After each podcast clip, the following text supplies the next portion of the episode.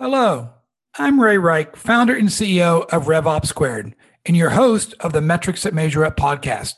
We talk to a wide variety of B2B, SaaS, and cloud thought leaders, executives, investors, and people just like you to discuss the metrics and benchmarks they use to make metrics informed decisions. Now, on to today's show.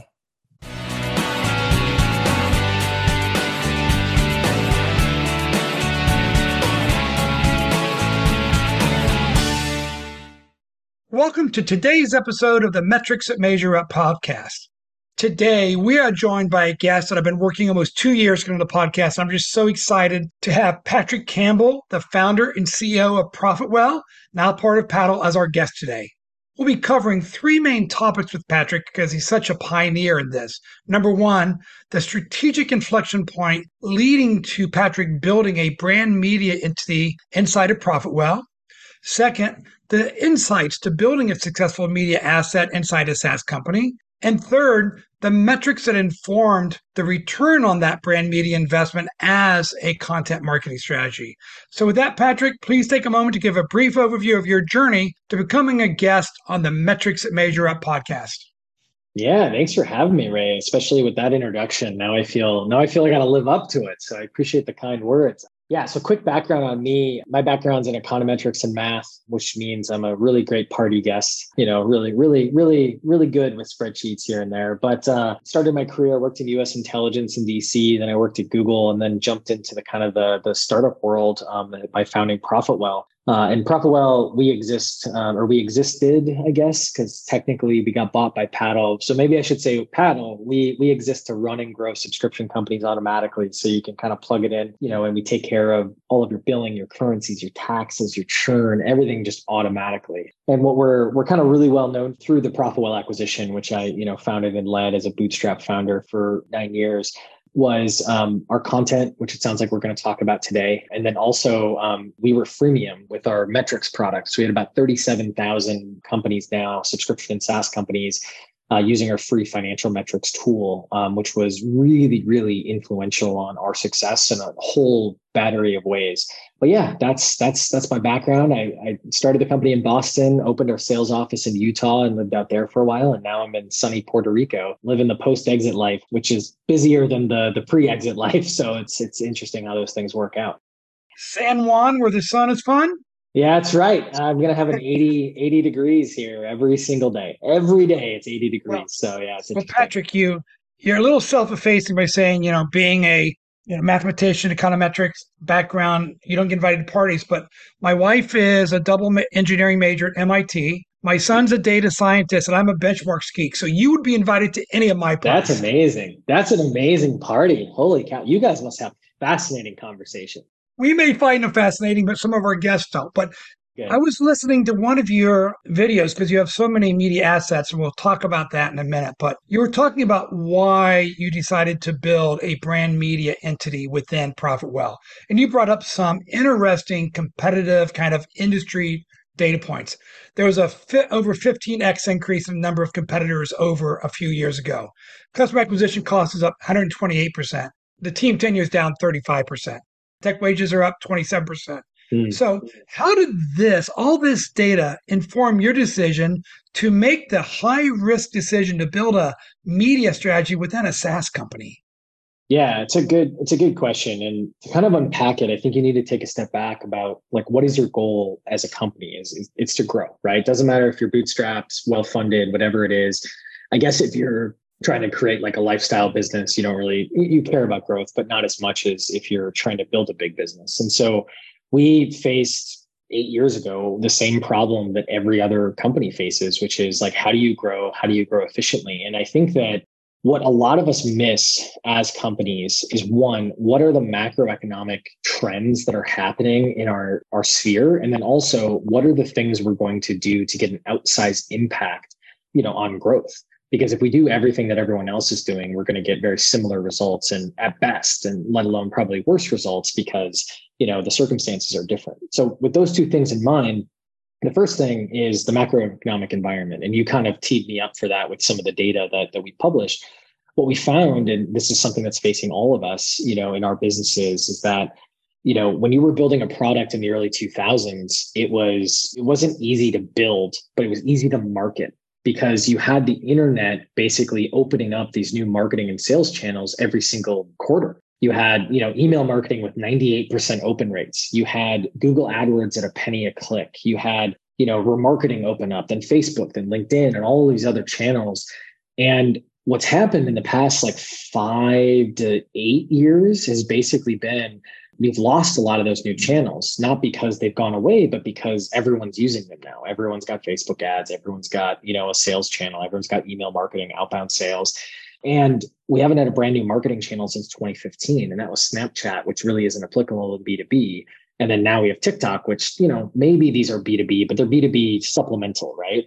So this is why we're all reinventing channels. This is like ABM. ABM is like great outbound sales, right? Great targeted sales of 10 years ago, but now we have a system and tools and all these other things. So the reason I bring that up is because since 2012, the number of competitors has increased 16x. It has caused CAC to go up by 130%, as you stated. And, you know, team 10 years down because there's a lot more job mobility. And so the market that we're in is really, really hard. And you can do a lot of these Me Too type of tactics and strategies but you need to find where the leverage is. So for us being a bootstrap company, which you know is even worse if you're trying to build a big company because you don't have as many resources, what I started noticing is that content did really well for us because we talked about things like pricing and churn, which didn't get all the play. Like all the sales and marketing products, there's so much content out there about sales and marketing. For us, there wasn't a lot out there about pricing. There wasn't a lot out there about retention and then even metrics. So we just started publishing and we would get this outsized impact based on the effort because of the topic that we were talking about. And it was just me publishing content once a week, then twice a week. Then we had some contractors help us write. But then it was like, well, I'm going to hire a marketing team. Like, how am I going to build that out? Well, what should our strategy be? And so this is where to kind of finally get to the end of this, you know, the beginning of this journey. I did a bunch of research I started realizing that the average B2B blog, like an inbound marketing strategy that HubSpot made popular, you know, you can expect on a really good day 1.6 touches per week from a qualified lead. But when you looked at media companies, Bloomberg, you know, the Skimm, which became really popular over the past 10 years, their average on a really good day was above five. So five touches per week. And so the the really there's a bunch of other data, but the TLDR of this strategy was like, okay, CAC is going up for inbound marketing because it's becoming SEO basically in ebooks, which is great. And then all of a sudden you have this environment where you know media companies are really really good at driving traffic. They're terrible at monetizing it. Software companies are amazing at monetizing it what if we started combining these things, right? And we would get better CAC implications relative to the lifetime value that we could get. And then we started looking at the costs and we realized like a 13 episode video series costed the same amount of money basically as creating a good ebook. So all this started to converge and that's what led us to like, well, let's try what let's try creating a media property. It's it's creating shows, creating podcasts, creating episodic content that keeps people in the middle of the funnel, unlike an ebook. Because most ebooks, their only purpose is to get signal from the top of the funnel where a lot of money is spent to the bottom of the funnel where a lot of money is spent in sales. But if we could create a pool of users through media content that people are consuming on a, week by week basis, that pool will be able to be like fished from in terms of prospects when it came time for them to, to want a product like ours. And when we combine that with the freemium product strategy, that's when things really, really took off. And so that was kind of the, you know, the, the year of thinking, um, all boiled down to hopefully a couple minutes there that was coherent as to why we started attacking a media strategy around five, five, six years ago, rather than just doing traditional inbound marketing. So let's double click on that a little bit because one of the things that I found amazing about what you did was it wasn't a single threaded or even two or three threads of media assets. You had seven, eight, I think at one time maybe nine different shows that you were doing, you know, protect the hustle, etc. And then you mentioned in your one of your videos about people aren't targeting buyer personas. One in five companies actually have a persona slash, you know, ICP strategy.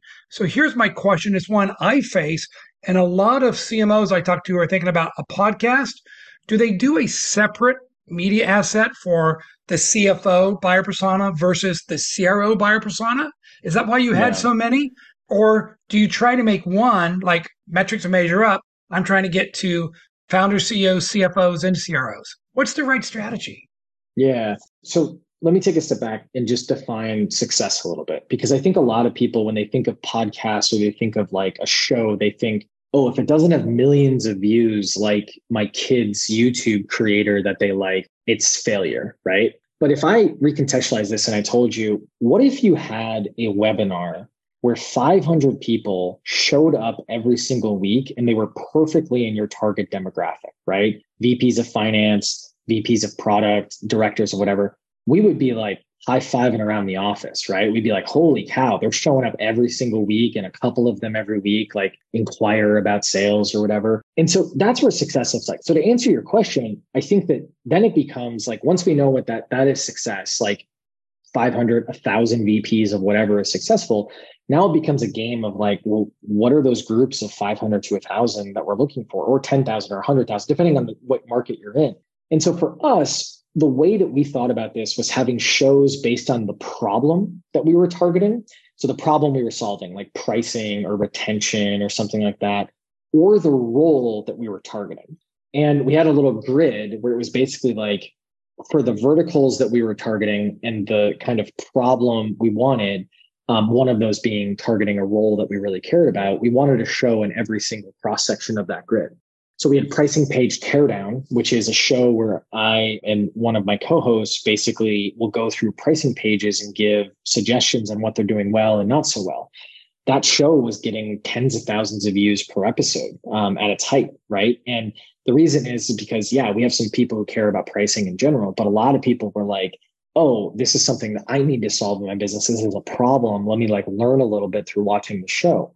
But then we had Protect the Hustle, which was more of a top of the funnel show. It was more like just inter- kind of like this show. You're like interviewing interesting people, but interesting to your audience that that you care about.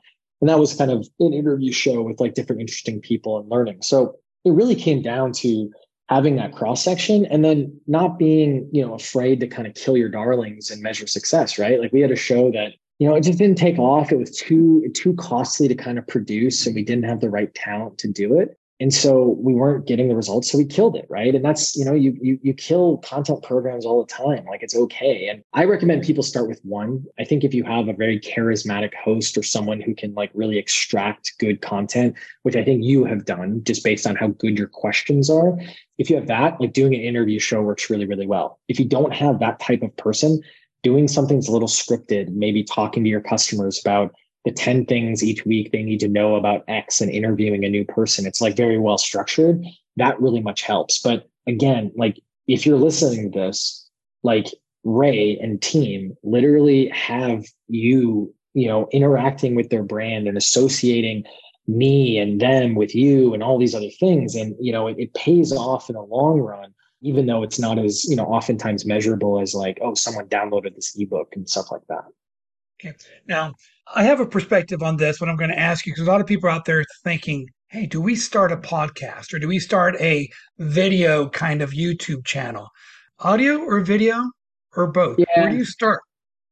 I think I think whatever you're most comfortable with. I think audio is the easiest thing to start with. Like, you know, this is audio only, but you and I are looking at each other on a camera just because it's it keeps the interactive and kind of the conversation going. And so you know, I think that's that's the easiest because there's not as much editing. I think video it it gets better response because people like to watch and listen, um, or they can choose to watch or listen depending on the thing that you're talking about. But it is a higher level of complexity. So if you're going all in, start with something video or like you know, Ray, what you could do is literally just start with this video, you know, record the video and then chop up some clips and stuff like that and release it as a video or audio. But yeah, I think keep it simple if you've never done this before. Just start interviewing customers or something like that and kind of let it build from there.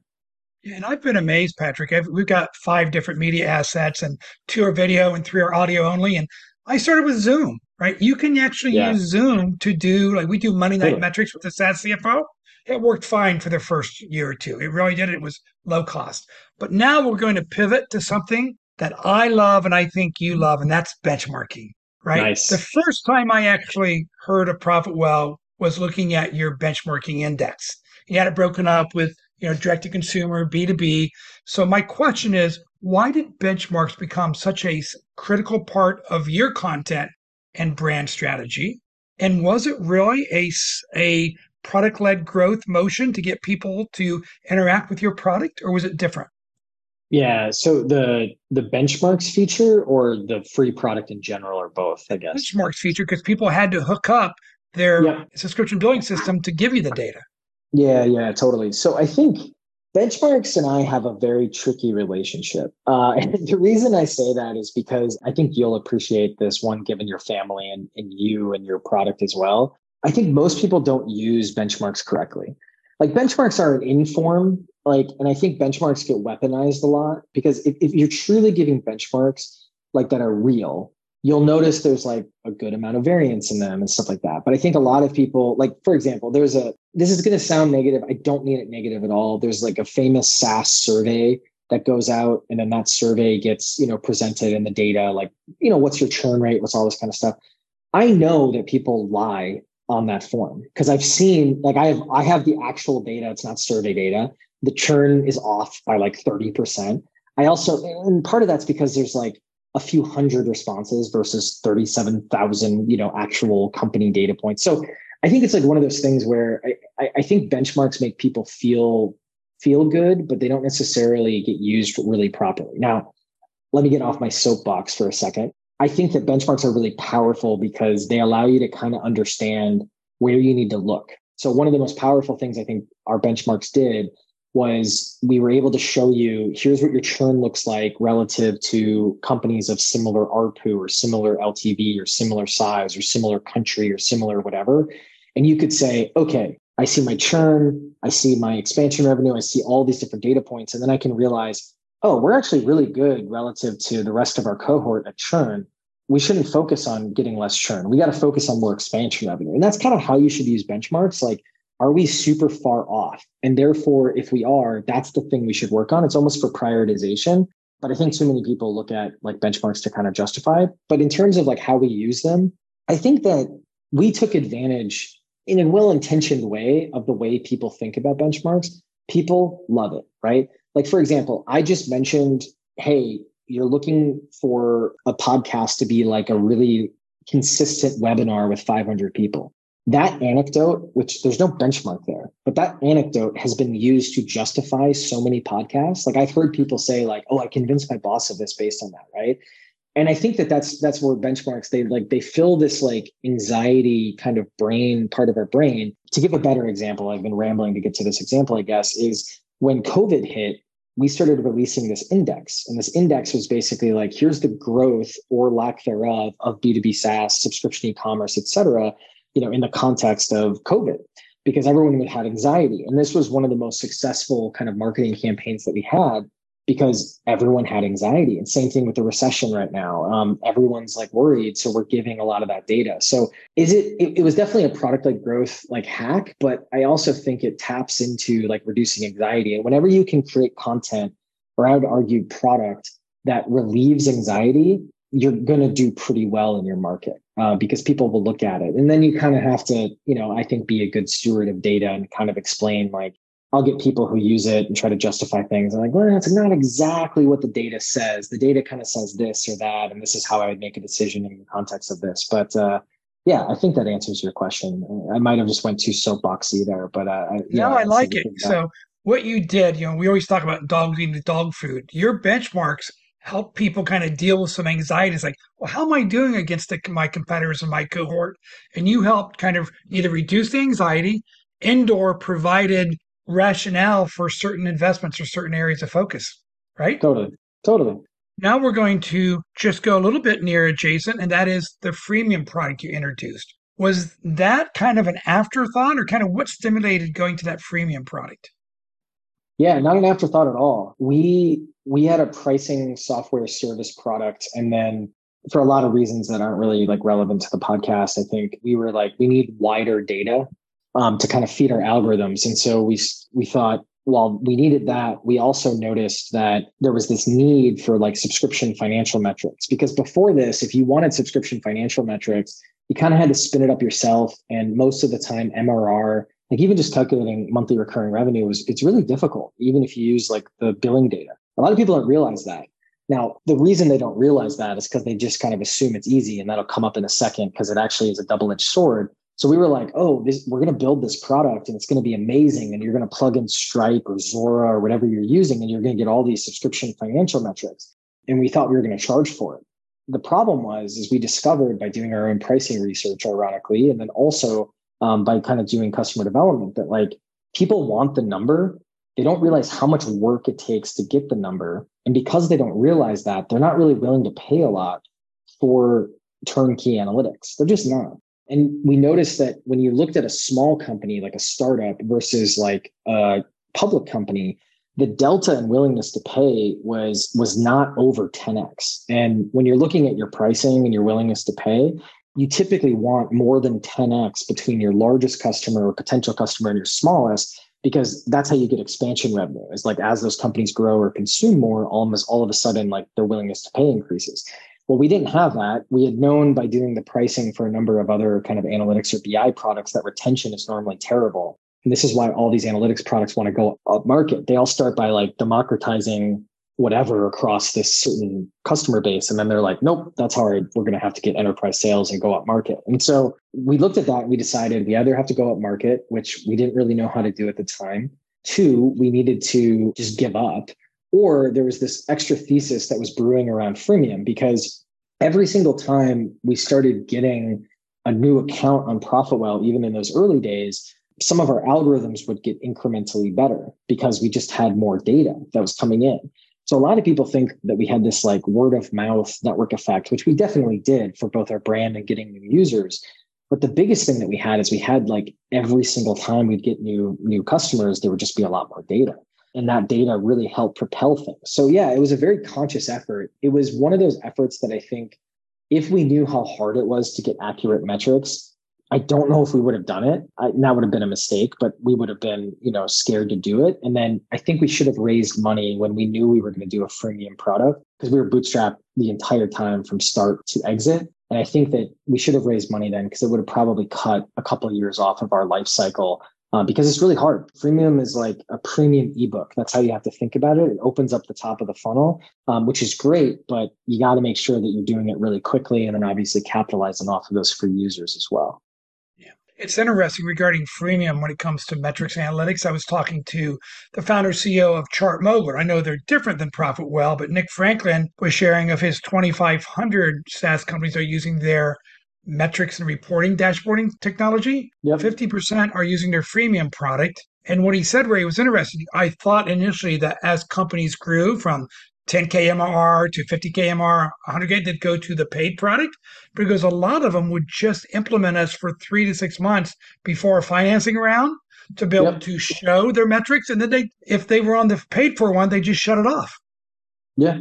That's, and that's what, that's the thing is like, we'll get that type of episodic usage of ProfitWell. And then the beauty of freemium, I used to hate freemium because I was a pricing guy and I was like, oh, you should charge for things. But I think the thing is, is freemium is like that middle of the funnel pool we were talking about. It's very similar to like episodic media content. Like so much of sales these days is timing because you want the onus of the decision to be on the buyer because you don't want this like artificial sales process and then all of a sudden the person isn't ready to buy and then they get put in these close loss campaigns that kind of sort of work but normally aren't optimized and you also don't want this artificial trial where all of a sudden it like pushes the person you want the ability to kind of have a really great experience to hold on and nurture that customer every single month. And this is why freemium is an acquisition strategy. It's not part of your revenue model. It's not part of your pricing. You want to think about it like that premium ebook, like I mentioned. And so we would notice, you know, and, and this is why I think this metrics product in hindsight is the perfect freemium product because we would get people who would feel bad because they weren't paying us and they were raising a hundred million dollar round based off using our product and using us in all of their diligence, right? But that's exactly what I want them to think. I want them to feel bad, not too much, but I want them to feel like as soon as I call them or as soon as I send them an email and say, hey, we have this product that we want you to buy, they're like, yeah, of course I'll take a sales call. Of course I'll take a, you know, sales call and, and consider it, right? So I think, yeah, I think it's really hard with metrics and analytics products. Um, and you need to connect either to selling tangential products, which is what we did. We can show you your pricing is bad or your churn is bad, and we have products that solve that. Or you need to be in a niche and connected to a workflow. If you're connected to a workflow, you're fine because you get used more than once a month or once every three to six months. Um, when you're not connected to a workflow, you you end up in that no man's land where you're not used enough to truly be valuable, and you're not like critical um, as much as you should be. Yeah, that's really insightful. I could talk to you for hours just about this, but I'm going to circle back to the brand media asset that you company you built with Inside of ProfitWell. And the question is, because a lot of people are saying, okay, even when I invest a lot in organic social, my CFO is asking, what's the return? What's the return? So when you invest in all these media assets, how did you really get the right signals and metrics that said, this is working? Is it more inbounds from your target ICP? Is it shorter cycle time? How did you know it was working, Patrick? Yeah, it's actually really hard because I mean, all marketing attribution is unfortunately a lot more difficult than we we'd like to think it is, right? Perfection is is one of those things that's really tough. I mean, you can get there over time, but it's it's not like a quarter project. It's like incrementally getting better every single quarter for a long time. So for us, it started off very anecdotally because all of a sudden our engagement increased like 10x. Oh, it felt like overnight.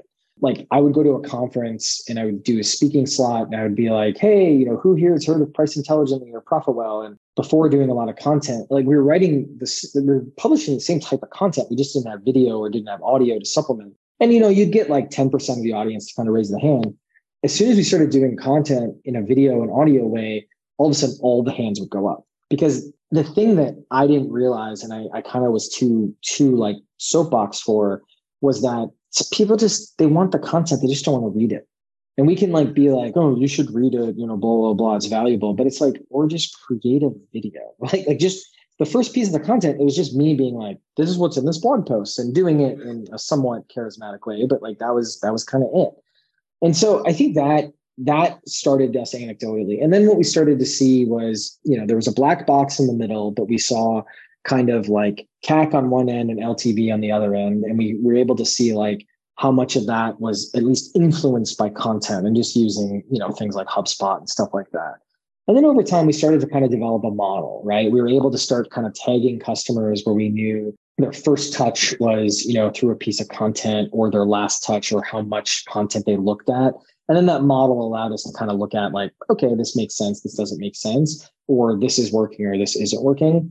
I'll be frank, like we didn't get probably that much more sophisticated than that because we kind of knew the beginning and the end. We, we saw the numbers and knew it was working. So, and we weren't really worried about, given that the cost was actually a lot less than I thought it was going to be, we weren't worried about like, let's squeeze another 5% or 10% out of this because our biggest like hurdle was just more. Our, our biggest hurdle was like, we just need more of this content. It wasn't like, oh, we need to reduce the cost by five, 10%. And so, yeah, we just kept, kept kind of going from there. Okay. I'm going to double double click on this one. It's the last question because as the founder and CEO, you can make those decisions and say we didn't get that much more sophisticated with the ROI, you know, metrics or attribution on the brand media investments. But if you were yeah, talking yeah. to uh, a CEO out there of a 10 million to 20 million ARR company or the CMO, and they really want to follow kind of your lead and do some of the things you've done, how do they justify it? How do they justify that even 100,000 or $250,000 investment for 2023 to start their brand media journey? Yeah, I think the best way is to kind of chunk it down. And when I think of chunking things down like this, what I tend to tell people is okay, you're going to have a certain amount of budget for writing resources, like a, a writer, a content writer. Take one of those headcounts and just hire a video producer. And tell that person start taking important blog posts or important ebooks or whatever it is and just convert them to video as well. And start using that in your content. Each product launch have a video. Each like ebook launch have a video just start there. And I would focus on shipping, like not like let's work on something for three months. Let's just do smaller stuff so we get something out once every two weeks, then once every week. And then once we start to get good or start to get better, then we'll take a step back and try to do something bigger that might take a month to kind of work on. Most people they try to be perfect and really it's like just just lower the stakes. Like convert a blog post that's important to a video and send the video when you send the written and just embed the video on top of the blog post that's the type of stuff that it tends to start with. And I think when you kind of think of it that way, and then kind of the webinar piece that I told you, you can start to get over that hurdle a little bit. And the way you kind of think about ROI is if we were selling a product that was 30 bucks a month, I don't know if this is the best strategy. Like, I think it's a harder thing to start with, right? But our products, you know, we're selling B2B SaaS software. Like our, our LTVs were plenty big enough. So we looked at it and we're like, well, we sell two customers based off of our video this year. That pays for itself, right? And obviously we want more than that, but it's just one of those things where you just have to chunk it down a little bit. And I think too many people kind of focus on like, let's put an exact revenue figure and it, it, messes up even when you're a hundred million dollar company. These types of things like a lot of those projections, unless you're going to spend a ton of time on forecasting and use tools, you know, like some of the ones that we mentioned, or, or obviously you guys as well, unless you're going to use tools like that, you're going to give yourself a false sense of security. And then all of a sudden it's going to be like, oh yeah, the, the, the, the forecast was completely wrong the minute we, you know, the minute we published it. Okay. So we're going to have probably three to 5,000 people hear this podcast over the next 30 days. What didn't I ask you? Or is there any advice or cautions that you would give anybody who's thinking about going down this path? Like, did you learn something like, oh, don't do this? I would say get your house in order. This is like flashy. Like the media stuff's become flashy since HubSpot bought the hustle um, and some other stuff have happened. I would say make sure your traditional demand gen is in order before you jump into something like this. So if your BDR teams are not replicating and not getting better and stuff like that, and your basic, because even though you shouldn't just copy and paste, like in the world of SaaS, copying and pasting inside sales is the smartest thing you can do. Right now, is it this type of inside sales or that type of inside sales? That's dependent on your, your vertical and that's dependent on your product. But I think a really, really big thing to kind of think about is making sure that river of leads is taken care of before you're building those pools of leads with like freemium and stuff like this. Like I don't even recommend freemium until you really have nailed, you know how to gather a lead, you know how to convert that lead to an opportunity, you know how to convert that opportunity to a customer that is retained. Once you know that, then start thinking about this stuff because there's a lot of um I think they're referred to as like ABC marketers. And I don't know if it's ABC or arts and crafts. And it's it's not a nice term either way. And basically, what they'll do is they'll just like look at, okay, oh, I heard this podcast or I read this blog post or I did whatever. And now we're just changing our entire strategy on a dime. You got to take a step back, make sure your house is in order. And then when you're going into this, test it with one head count. Don't try to hire 10 people because it takes some effort and, and, you know nine women can't make a baby in a month you have to kind of let it bake a little bit and kind of develop before you kind of jump all in so hopefully that's helpful. A little less tactical, but yeah, hopefully that's helpful. I love it. Make sure your current demand gen and marketing house is in order before you chase something shiny and new. And yeah. then don't jump in with both feet. Go ahead and do some A B testing and make sure you're seeing some results, right? Exactly. It's okay. fundamentals. We're going to wrap up with three quick questions. It's going to give our listening audience a chance to get to know Patrick a little bit more outside of just your subject matter expertise around all things benchmarks, pricing, and building a brand media company inside of a SaaS company. The first is Is there a CEO or company that you think is a must follow for every current founder, CEO of a SaaS company? Mm. I'm a big Frank Slootman fan. Um, Snowflake, ServiceNow, Amp It Up was a great book. I think that's one to kind of follow. I think one that I always come back to. Um, he's since passed, but Andy Grove and High Output Management. That's the book. I read that book at least twice a year. Um, it used to be four times a year because there's just so many fundamentals in it that are really good to kind of keep internalized. So yeah, I think High Output Management is is a really good one. But like Slootman, I think the thing I like about Slootman is like he is not afraid to like buck the trend, um, sometimes to his detriment. But when you see everyone going this way and Frank isn't going that way, it means you maybe should go the way of everyone, but you should think about it, right? And I think that one of the things that was kind of unpopular that he did was when there was like so much of a swell of some of this like I'm going to just characterize it as like, you know, the the the team member manager power balance was off, you know, because we were in a really top high market it was like, oh my God, we have to give talent everything. Frank was just like, no, like if you're bad at your job, I don't, I'm not going to give you all these perks. Like we're going to let, we're going to have you out of the company. Right. And, you know, it was a little controversial because it was mixed in with, I think, a larger conversation about some important social topics. But I think like he's a guy to kind of watch to see, like, especially when there's some trends that you feel a little iffy about because he's not afraid to like go against the trend. Frank Slootman Snowflake's a good one. Second question Is there a tool, not your own, that you recommend every kind of SaaS founder and CEO should really use to help manage and scale their business? Yeah, I mean, I know you said not not your own, so I'm not, I'm, but I will say like ProfitWell is the tool I want as a SaaS founder, and we use it, so that's that's a big thing. Good question. I think I'm a big fan of Notion. I use Notion a lot. I think it's kind of a cop out answer because I'm not sure if Notion is better or worse than all the other kind of document management products. Um, so I'm basically saying just make sure you use a document management process. But yeah, I, I, I do really, really like Notion. I think the other thing I tend to like this is a little different, but like I've started using my Apple Watch and not not like going away with my phone at all and just being really smart about automating like when Slack is basically turned off and when Slack is available. Doing that and kind of leaving my phone at home most of the time, even when I travel, has been a really, really big unlock in terms of productivity because it took a minute to realize, like, oh, like if I answer that Slack message now or in an hour, nothing changes. But I thought like I have to answer it now, um, and so I think that like that's really helped my productivity. It's not really an app, but it's it's a workflow that I think has worked really well. Okay, that's a great a great recommendation. Last question. A lot of early career people out there who want to be Patrick Campbell, and I'm going to give you a chance to give them the advice. So, if you talk to someone who just graduated undergrad and wants to be a B2B SaaS founder in the next five to 10 years, what advice do you give them now? Yeah, I thought this advice was dumb when I was recently out of school. So, I don't know if this is something that will, will get through someone.